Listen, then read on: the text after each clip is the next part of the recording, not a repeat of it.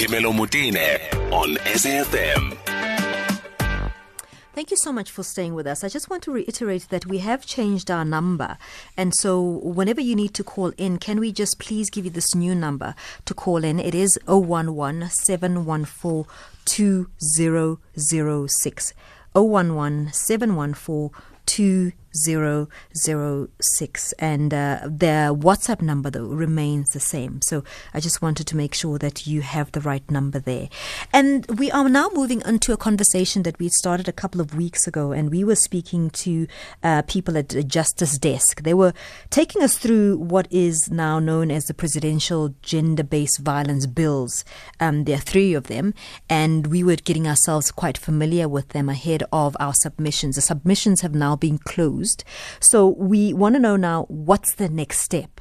And we'll also touch a little bit on what COSATU submissions look like and why they made the submissions that they made. Ignatius France is back with us. He's an advocacy and training manager at the Justice Desk. Thank you so much for making the time again, Ignatius, to assist us through these really, really important bills. Thank you so much for having me back, Phemelo. So the the submissions are now closed. Where where does that leave yeah. the whole process?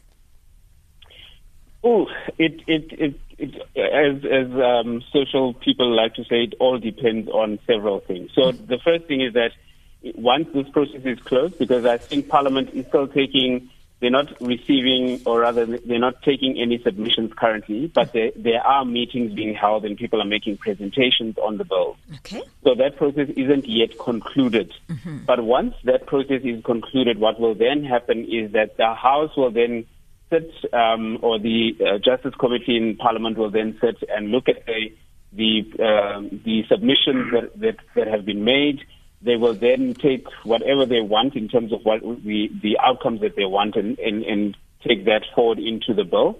The bill will then be debated in Parliament, and once once it has gone through both houses of Parliament, which is the uh, National Assembly and the National uh, Council of Provinces, um, if both houses are happy with it, then it will be sent to the presidency Mm-hmm. Um, and then once the president is either happy or not, if he is not happy with some provisions in the in the bill, he might opt to send them back to Parliament. Mm. But if he is, he might then uh, con- uh, go on and, and um, assent the bills or sign them into law. Mm. Uh, by which case, then it will be law. Let me bring in Matthew Parks, who is from COSATU, COSATU Parliamentary Coordinator, to take us through their submissions that they made on these particular bills. Thank you so much for making the time to talk to us, Mr. Parks. Hi, good afternoon. Thank you for having me. Um, yes, look, as COSATU, we supported the bills. I mean, as your colleagues would know, we have a pandemic of abuse against women and children, so we welcome this as a progressive and drastic intervention to try to scourge this cancer eating away at our, at our society. Mm-hmm. And and then through all the, I mean, there are three, as we know, three different bills um, within this cluster. What were some of the issues that you wanted to be uh, amended? Sure. Look, I think philosophically we supported the bills. Um, we need a big bang approach, and there was many issues that we felt are progressive. Um, remember, this has been quite some time, so I think as we welcomed was extensive provisions and definitions of sexual intimidation, um, including women and children, the elderly, persons with disabilities as vulnerable persons, tightening incest provisions. But I think we also specifically welcome the tightening of provisions for granting bail, um, for sentencing, and for parole for sexual offenders. So um, it's also quite welcome that they're going to significantly up, um, revamp the National Register for Sex Offenders to include all sex offenders to make it public and to prohibit them from certain types of employment. So that's quite a useful intervention as well. Let's take it slowly, Mr. Park, so that we all understand what, what that means. When you're saying that, let's start with the very last one that you mentioned now, um, talking about the register, that you're saying all should be on the register. Could you just unpack that a little bit? Sure. So currently, the sex offenders register only includes persons convicted of abusing children. Mm. Now, you would have to ask yourself, would you want a person to be in a position of authority, like a teacher or a nurse or a police officer, if they've been convicted of raping a woman. Both are equally unforgivable crimes. Mm. So the register proposed to include anybody who's been convicted of a sexual offense. Mm-hmm. Um, second, to make it publicly accessible, because right now the registry hasn't really worked properly, it hasn't been properly populated, it's inaccessible. Um, But the other one is about that you cannot um, be appointed in certain types of jobs if you're having a supervisory role over vulnerable persons, you know, mm. children, young people, um, women, persons with disabilities, etc., mm. elderly people. Mm. So if you've been convicted of raping children, would you want such a person to be a teacher of your child? Mm. Um, if a person has been convicted of raping a senior citizen, should they be allowed to work in an old age home? Um, I mean, you have to weigh the balances. It does restrict the rights of the offenders, mm-hmm. but what is the greater risk? And we think you need to err on the side of the rights of the victims at all times, given the amount of abuse women and children, the elderly are going through. So I think for us it was a quite a welcome intervention. But of course, government must provide the necessary resources to make sure it can happen in reality. Because you can pass the most progressive laws and then you fail to implement them. Matthew, was there anything that you had looked at with regards to the time frame? So I know that some of the um, some of the provisions had a limit to them, how long the, you can be up on the register after you've served your time in prison.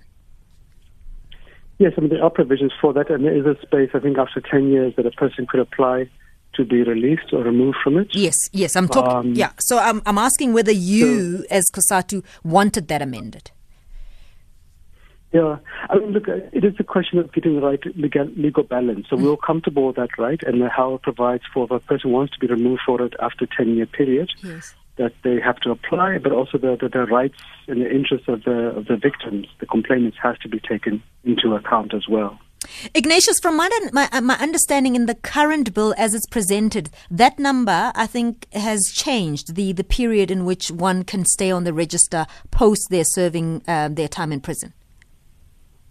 Yeah, so the the, the, the bill does come with uh, certain amendments. Um, depending on who the victim um, is or was. Um, so, like like Matthew is talking about the changes in terms of uh, uh, children and I think people with disabilities and also um, the elderly, it, it, it, increases it.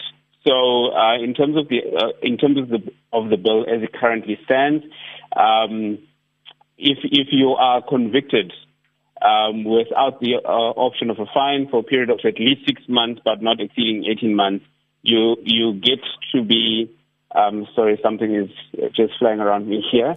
Um, be removed from the register after a period of 20 years has elapsed. So it it really changes things. If you are less, if you are between 16 and 18 months, you get some kind of leniency. But if you are above that, then it increases it dramatically to 20 years, and only after such time will you then be allowed. So it depends also on who the victim is rather than just being it ah. something that is uh, a blanket approach. Gentlemen, thank you so much. I'm going to ask that we please take, a, you know, we detour completely because there is a breaking news story that we need to move to. But I want to thank you, Matthew Parks from COSATU, uh, who is a parliamentary secretary, uh, coordinator there, as well as Ignatius France. We may come back to you, but it will all depend on how this press briefing goes. Ignatius France, as always, thank you so much for making the time uh, to talk to us. He's an advocacy and training manager at the Justice Desk. So what is coming to us live as we speak is an announcement from ANC Gauteng. Um, they are calling a briefing because they need to tell us about the fate of the implicated members, the ANC members, on the uh, Gauteng PPE scandal that we all know about. So we'll cross right there as we speak.